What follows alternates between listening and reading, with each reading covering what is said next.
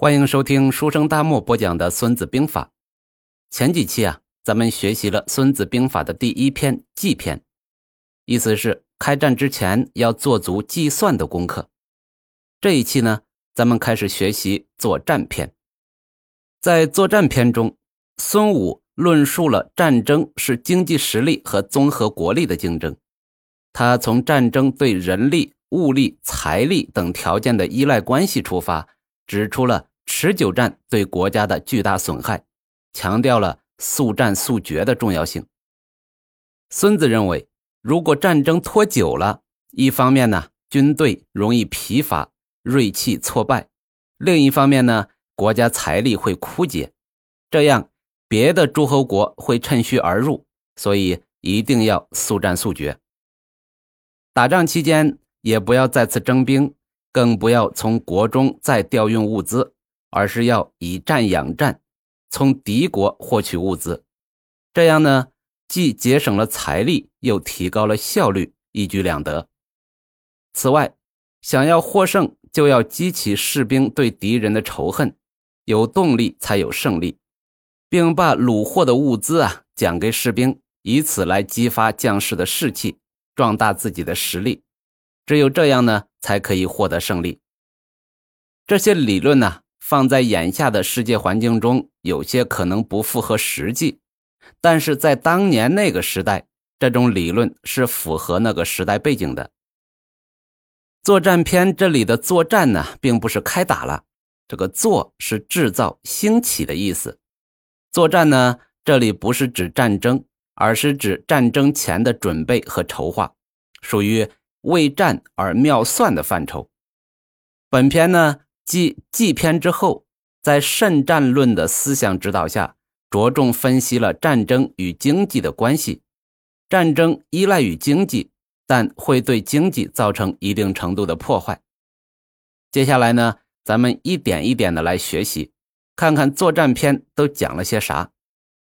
孙子曰：“凡用兵之法，驰车千驷，革车千乘，带甲十万，千里馈粮。”则内外之费、宾客之用、交期之财、车甲之奉，日费千金，然后十万之师举矣。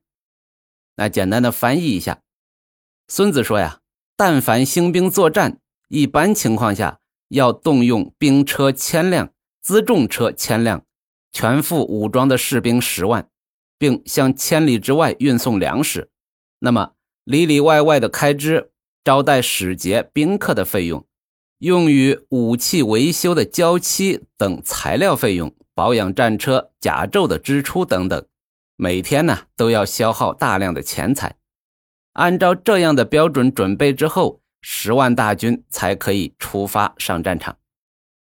俗话说：“兵马未动，粮草先行。”要想打胜仗，保底呀是要让士兵吃饱肚子的吧？那为了战争胜利。要准备各种各样的物资。古时候打仗啊，物资呢可能包括准备战车、战马、刀枪等等。那现在打仗呢，就要准备的是飞机、大炮啊，包括战斗机、轰炸机、无人机等等。大炮呢，除了传统的大炮，还有导弹以及终极大杀器核弹。那这些啊，都是要花钱的。奥地利名将莫德古古里曾经说过。作战的第一要素是钱，第二要素是钱，第三要素还是钱。那话说的有些偏激，但是道理是对的。本身呢，战争就是敌对政治集团之间经济实力的较量，打仗要花很多钱，打仗一定程度上的目的也是为了钱。古时候打完仗要割让城池，那城池背后啊就是人口和税收。中国晚清时代打败仗少不了的也是赔款，还要开通通商口岸。第一次世界大战、第二次世界大战都是当时的世界财富分配不平衡导致的。同时呢，打仗除了死很多人，也花了很多钱。